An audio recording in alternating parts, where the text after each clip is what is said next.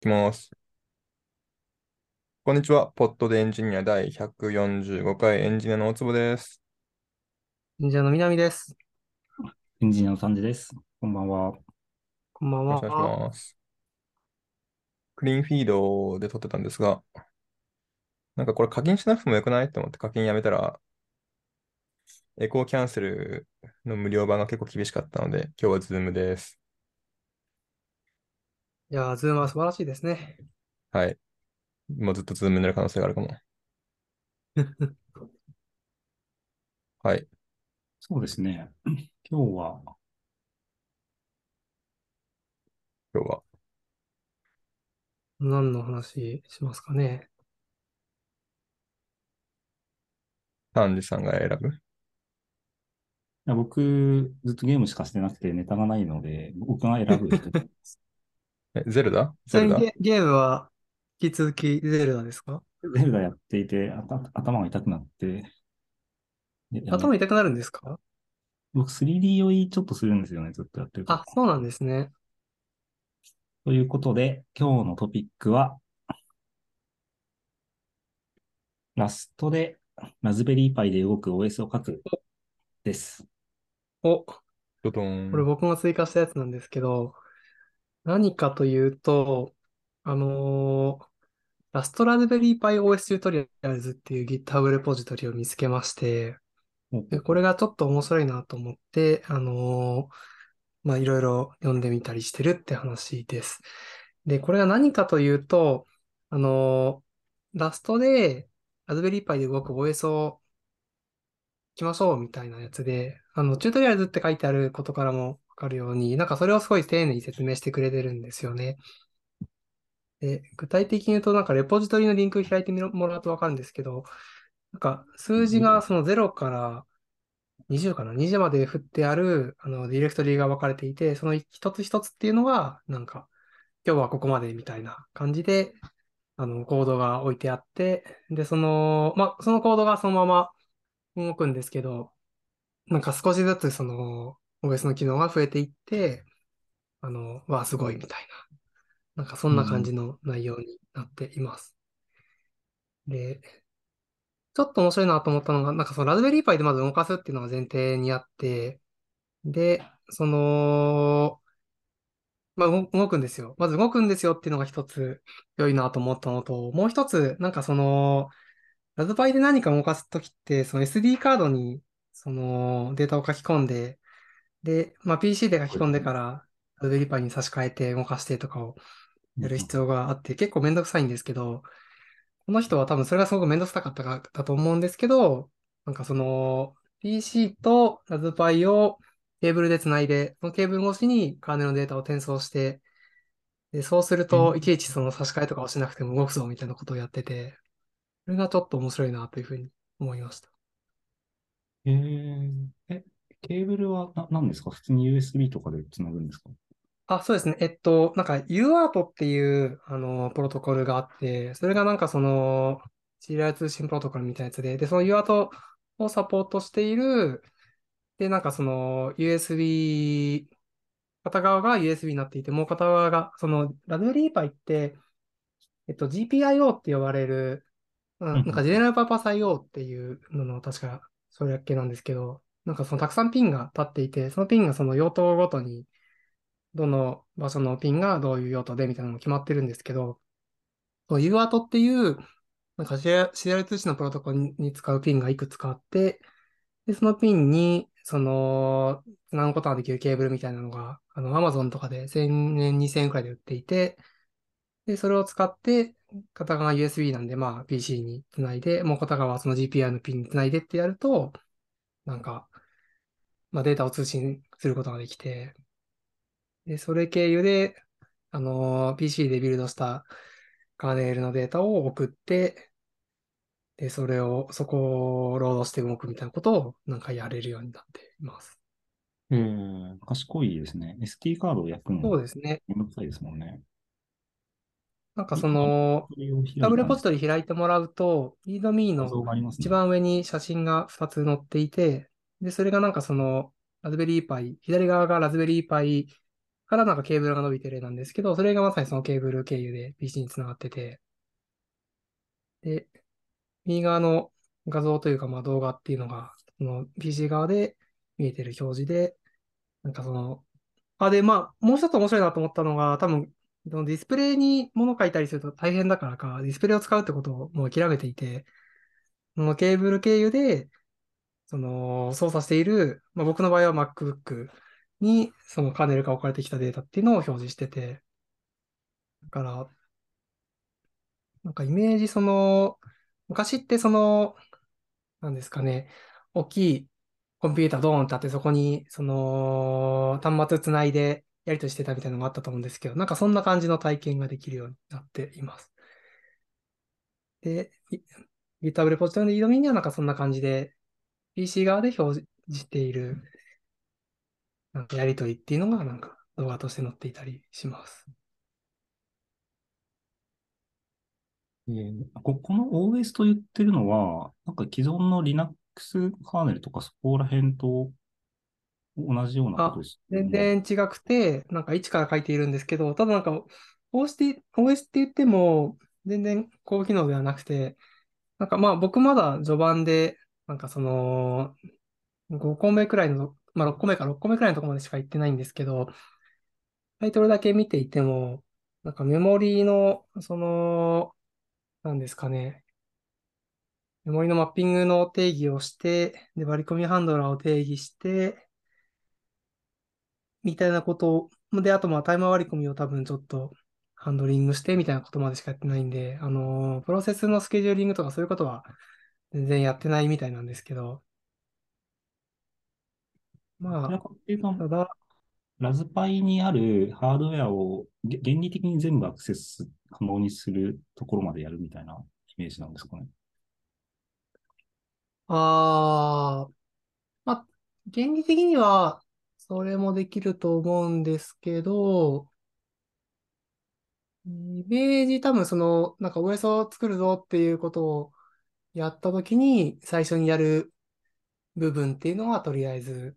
その、学べるみたいな感じかなと思いました。で、わかんないですけど、途中で力尽きてるのかなと僕は思っています。あ、に20まであるけど、そうです本当のね。夢は100ぐらいまでもしかしたらあるのかもしれない。そうですね。本当はそんくらい欲しいのかなと僕は勝手に思っています。で、なんかその、この GitHub レポジトリじゃないんですけど、別のブログで、なんか Writing on OS in Rust っていうブログのシリーズがあって、で、それもなんかその Rust OS を書くぞみたいなので、なんかかなり一つ一つのブログポストがそういう充実してるそのブログシリーズみたいなのがあるんですけど、それも結構同じようなところで止まっていて、なんかやっぱりプロセスを作るとか、それのスケジューリングをするとかになると急に大変になるから、その手前くらいでちょっと止まってしまうのかなというふうに僕は思っていますね。うん、なるほど。なんかこれパッと読んでて、まあ、まずラストがわかんないし、OS もわかんないんだけど、パッと見メインがそ、そもそも定義されてない、そのメインあ、.rs がずっと続いているのは、そ、そうですね、そうですね。なんかその、OS を書くぞみたいな時に、まあ、特になんか僕がそのラストで書くぞっていうののシリーズとして、その Writing on OS イラストっていうブログと、この GitHub レポジトリ、今の Raspberry Pi でやるぞっていうのを読んでいる感じだと、あの、まあ、メイン関数っていうのは定義しなくてっていうのが、あのなんか、どう説明するかがちょっと難しいんですが、メイン関数って、その、普通の OS、Linux とかで何かプロセス起動したときに、あの、まあ、最初、それも、あの、スタートアップルーチンみたいなのが実行されてから、スタートっていう、新スタートって新聞の中で確か実行するんだっけな。なんかゴニョゴニョってやってから、あのメインに飛んでくるみたいな世界観なんですけど、その、なんですかね、いろいろセットアップをするようなコードみたいなものがそもそも存在しないので、なぜなら、あのー電源を入れたって、ファームウェアが、まあ一応ファームウェアって存在はあるんですけど、結局ファームウェアが、その、カーネルのデータを OS のデータをロードして、そこにジャンプしてきた後は、まあ、全部こっちでハンドルしなきゃいけないみたいな世界観なので、その、なんですかね、メイン関数とか、そのメイン関数の引数みたいなものが、まあ、何も期待できなくて、で、結局、OS 書くって時にやってることとしては、なんですかね、その、なんか、ファームウェアだったり、まあ、あるいはブートローダーからジャンプしてくる用の関数のシンボルみたいなものを定義して、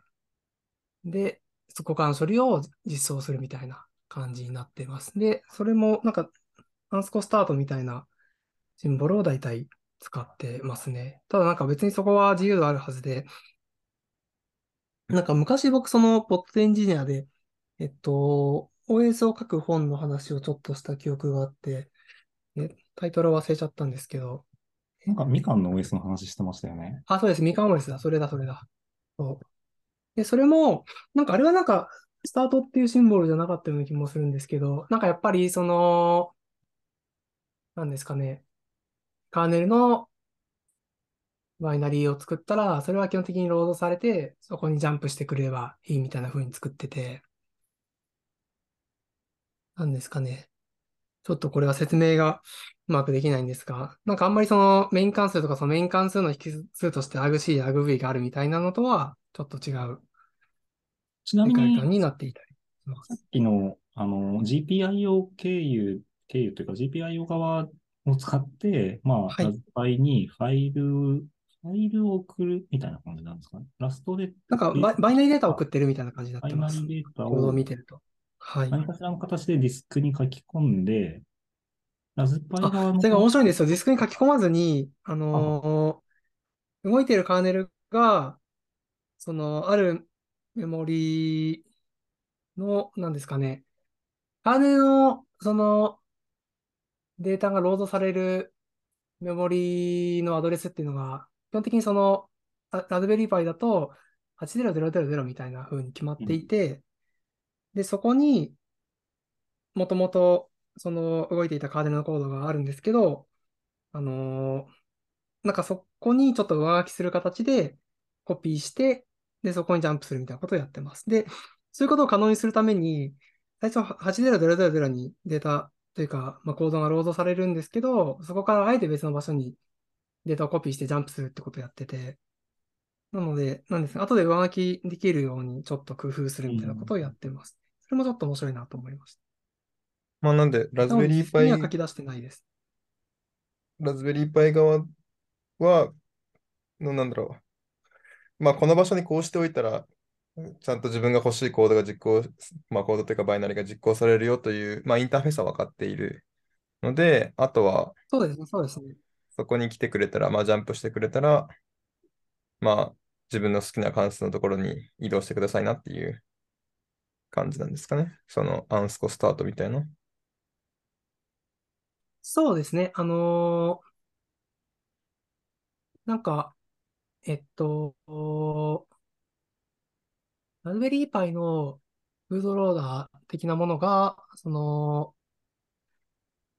あ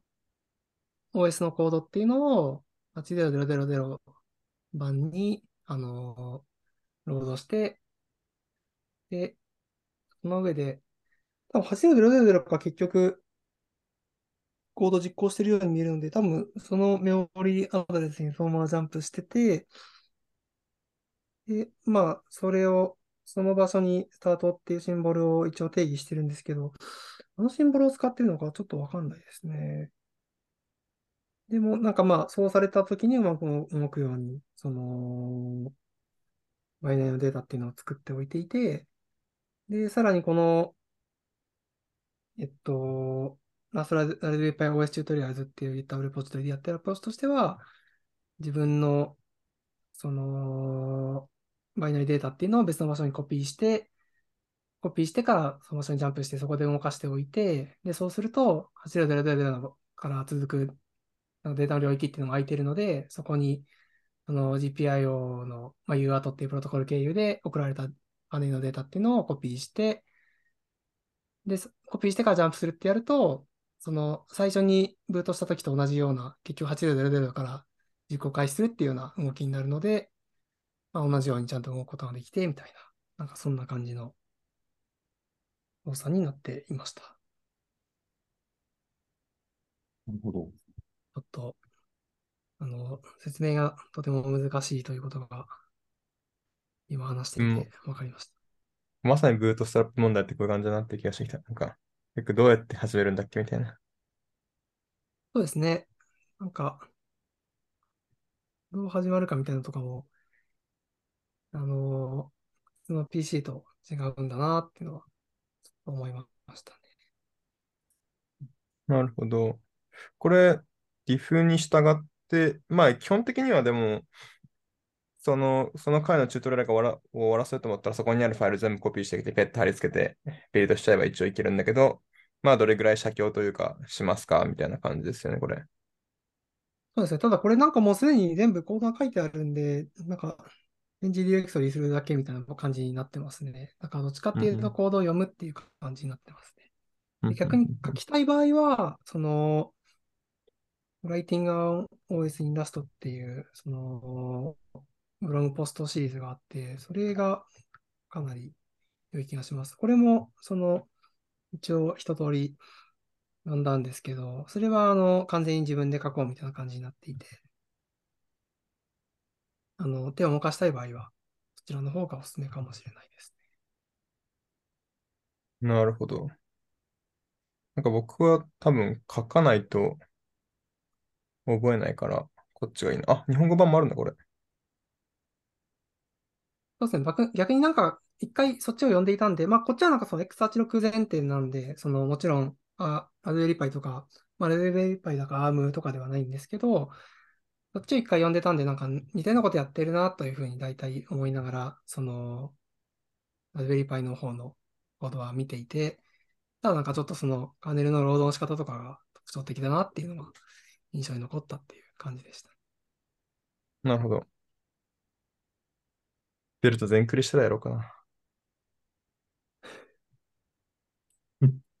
あ興興味があれば。あと、Writing on OS in Rust のブログポストについては、あの、ラストの言語機能みたいなものをそもそもすごく丁寧に説明していて、だからラストに入門したいみたいな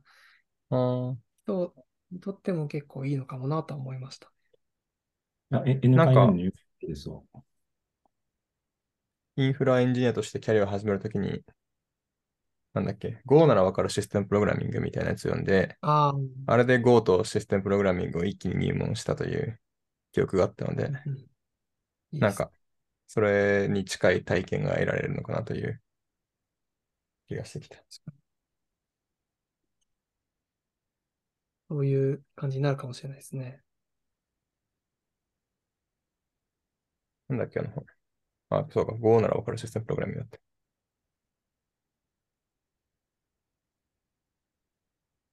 そうですよね。ありますよね。確かに、Writing on OS in Rust は、そのタイトルだけ見てても、結構ちゃん、ちゃんと作ってるように見えますね。そうですねなんか。ページングの実装、ヒープの割り当てとか、いや、これ本当にものすごくその、一つ一つのブログのボリュームは結構でかくて、あの、かなり、すごく、その、頑張ったんだなっていう印象を持ちましたね。なんか、これも、あの、結構、なんですかね、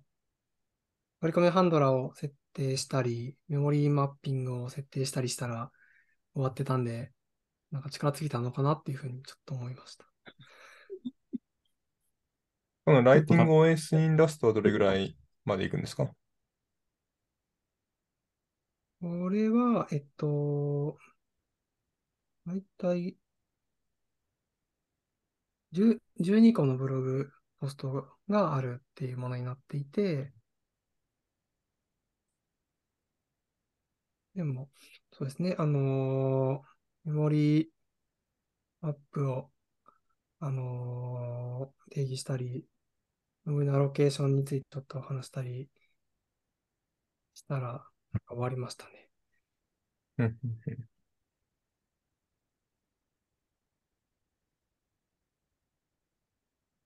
でもなんか最後の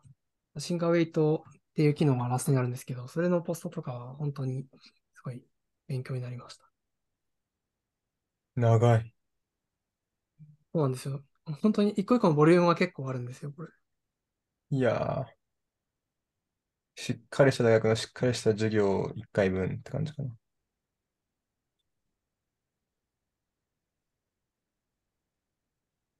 なるほど。なんかすごい勉強したいなって思ったら、勉強したいなと思ってるんだけど、なかなか時間がな、やりたいことが多すぎて。まあそうっすよね。人生3回あったら1回はこれをやりたいな。結構な優先度ですね、それは。いや、うん、それぐらいの優先度にはいるな。うん。いや、なんか普通に今やってることの興味が変わったら、スッとこれやるのはだろうなという気がした。うんありがとうございます。ラストで書いていく流れですね。なんだっけ、フィッシュかなんかがすごいラストに大きかったんじゃなかったっけ？あ、そうなんですね。違ったかな？フィッシュシェル。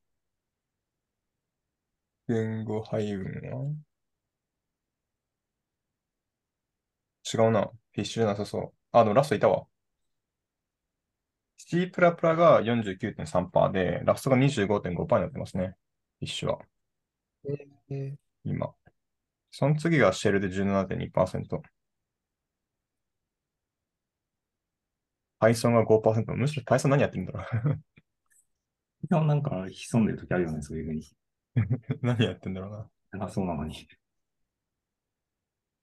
Android のカーネルが結構ラストで書書かれてるって話ありますよね。えー知らなかったです。そうなんそれでですね。、なんかまあ、ババグが減りましたみたいな言い方をしてるのを見たことがあって、何パーセントぐらいなのかわからないですけど。あああ、テキストが Python で書いてあるのかな、ことを見見ると。Python は、フィッシュは。ほぼすべてテストディレクトリにいるように感じますね、これ。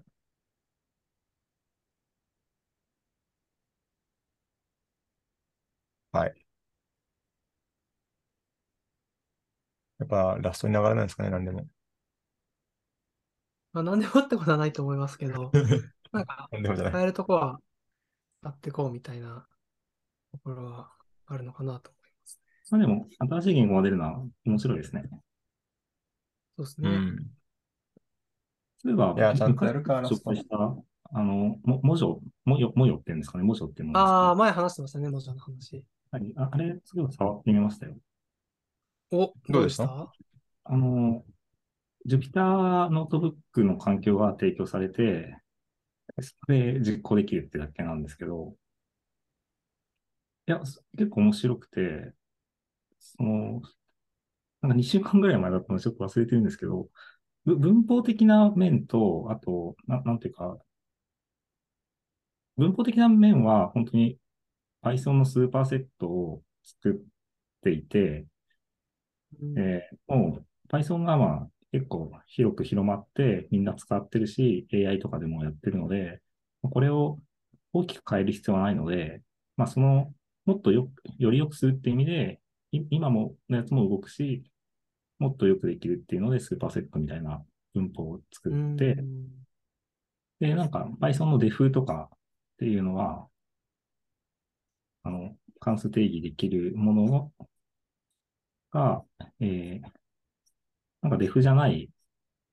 も文字、文字の世界での def みたいなのが用意されて、それは F うん。FN なんですけど、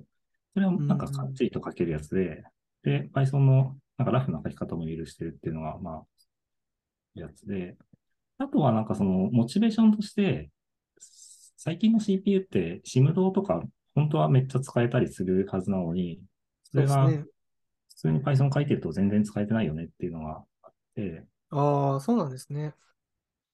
で、頑張ってるのが、これ、なんか、プログラミング言語的な、なんて言うんですかね、その、あの、配列の長さ付きの、アレイのレングス付きのジェネリクスみたいなやつがちゃんと使えて、あそれで、そあ、確かにあれの、名前ついてました。忘れてしまった。なんかその、1個変数が入ることができるジェネリクスみたいな。で、それそれができると、その、今使ってる CPU が、シムド何並列までできるかとかが、多分その、アーキテクチャによるんですけど、そこをうまいことチューニングしてくれる関数があって、なんか、めっちゃ早いですみたいな、すごい、ざっくりとそうそういう感じの世界観なのかなと思いました。なんか、また情報を使って、より最適化の余地があったりするみたいな。そうですね。なんか、32の長さのフロートのアレイの型みたいなのが多分定義できて、例えば、それでシムドを計算すると、まあ、その100%性能を引き出せて、みたいな。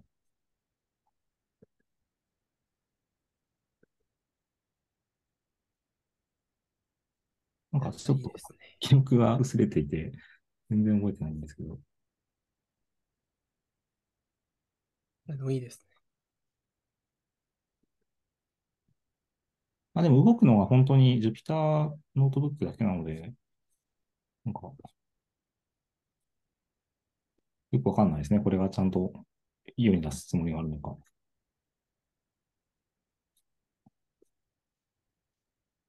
まあ、ちょっとどういうふうに広めていくプランなのか次第な気はしますけど、なんか Jupyter でっていうのは面白いですよね。そうですね。まず試してもらえるようにしていって。なんかこっちがどういうコードを書くかも、多分あちらに伝わるのかなとかって思っていて。うん、確かに確かに。よくわかんないですね。オートチューンっていう関数があって、その1から148、16、32みたいなのを渡すと、その時のハードウェアに一番最適なベクターレングスが決まって、それで計算するみたいなことをしてますね、うん、プログラムで。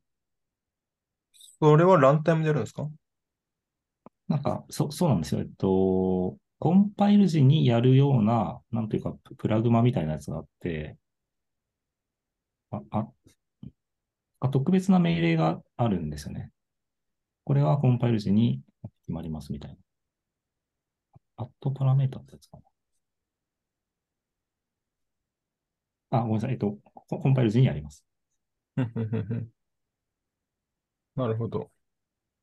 だからまあ、まあ、これをまあ本番環境のサーバーで、まあ多分そういう目的で作ってるわけじゃないと思うんですけど、そもそもこれ。まあ見て、本番環境のサーバーで動かすとしたら、まあという事例があるとしたら、今動かすクラスタでは、このアプリケーションを何個扱っていいから、こういう設定でビルドしようみたいな、そういうチューニングが発生するわけですね。そういうチューニングが発生して、面白いのはそれがプログラミング言語の中でやってるところですよね。確かにね、なんか、ビルドの引数とか、うん、メイクファイルのうにゃうにゃとかじゃなくて、ね、ドットスラッシュコンフィギュアみたいなやつで、なんか、やるじゃないですか。いろんな情報をかき集めてきて。それがなんか言語の中に内包されてるみたいなのは、ちょっと面白いかもしれない。確かに言語の中にっていうのはね、確かにね。ほえー。なんか全然紹介できなかったんですけど、なんか Python の皮をかぶったちょっと変な人な気がするので、ちょっと面白いと思います。なんか触ってみようって思って、触すごい触りたいって思って、リクエストアクセスして、結構すぐ、なんか、ベータへ招待のメール来たんだけど、その頃にはもうなんか興味を失ってて、スッてアーカイブしちゃったんですよね。僕もなんかメール届いて使えるようになったよって言われたけど、これは特に開いてないです。やってみましょう。なんか丹治さん素晴らしいなと思いました。ちゃんと。偉い。やってるんですね。なるほどね。考えておきます。最近はそのラズベリーパイを買って、さっきのやつを動かすのにちょっと必死だったので。ラズパイっていくらぐらいするんですか？あのー、なんか、入手経路によって値段が変わるんですけど、SKY っていうので買うと、9000円ちょっととかでしたね。あの、僕は 2GB のメモリーのラズベリーパイ4っていうのを買ったんですけど、なんか Amazon だともうちょっと高くて、ななんか経路によってちょっと変わるっぽかったんですけど。まあでも1万前前後ぐらい、1万円もしないぐらいですか？そうですね、あの、SKY っていうので、正規代理店と、あ、KSY かもしれない。KSY でした。ラズパイの正規代理店で買うと、9000円ちょっとでした。ラズパイゼロってまだあるんですか？ああ、わかんないです。ラズベリーパイゼロ。なんか、あ、あ、アマゾンで。ああ、確かに。なんか、すごい小さいやつですね、これ。今調べたら出てきました。すごい小さくて、なんか無線もない、あれ無線あるんだっけ？なんかいろいろないやつ。でも、全然買えそうですよ。今見てたら。あのーやっぱり同じ KSY で売っていて、8000円ぐらいで。あ、でも在庫切れって書いてあるな。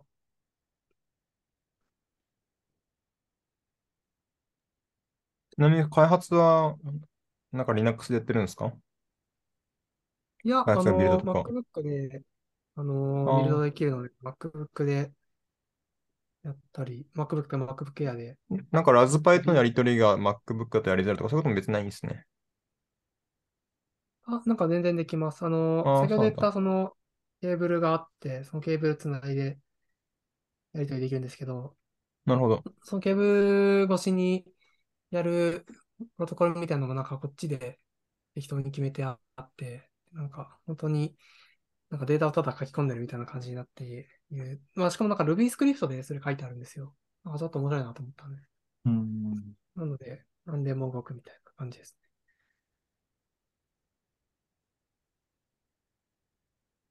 なるほど。えー、興味が出てきたけど、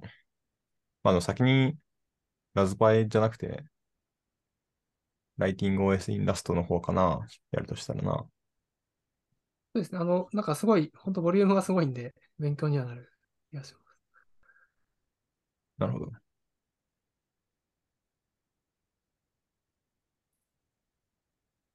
多分、やるのかな？僕でも文字マラソンの文字話聞きたいです。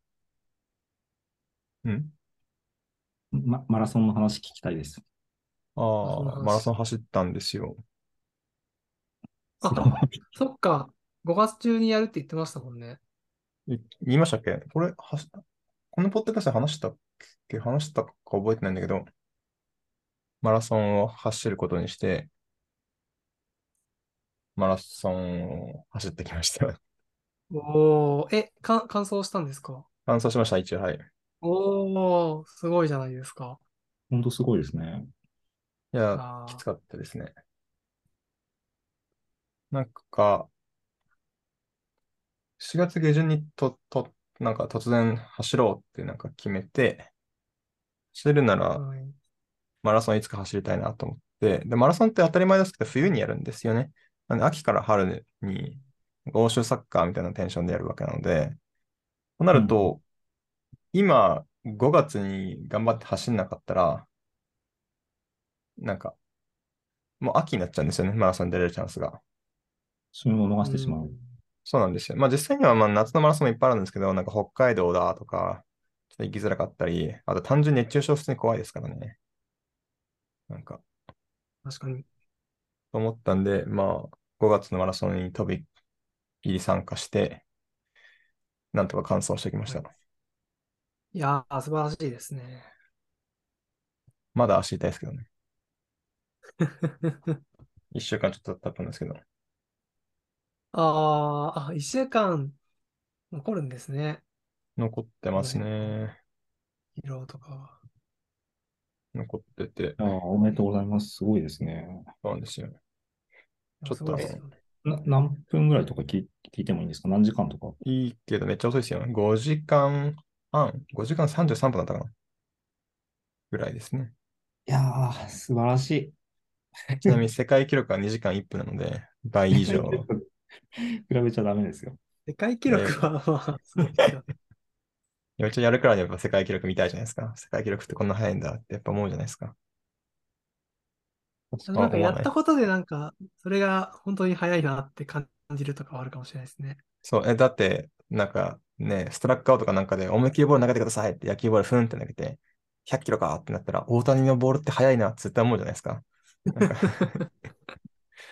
そんな、まあそれぐらいのテンション。160やばいなみたいになりますよね。そうそうそう。って感じなんでね。ちょっとまあ、今年中には5時間切って、来年中には4時間切れるように頑張っていこうと思ってます。いやー、すごいですね。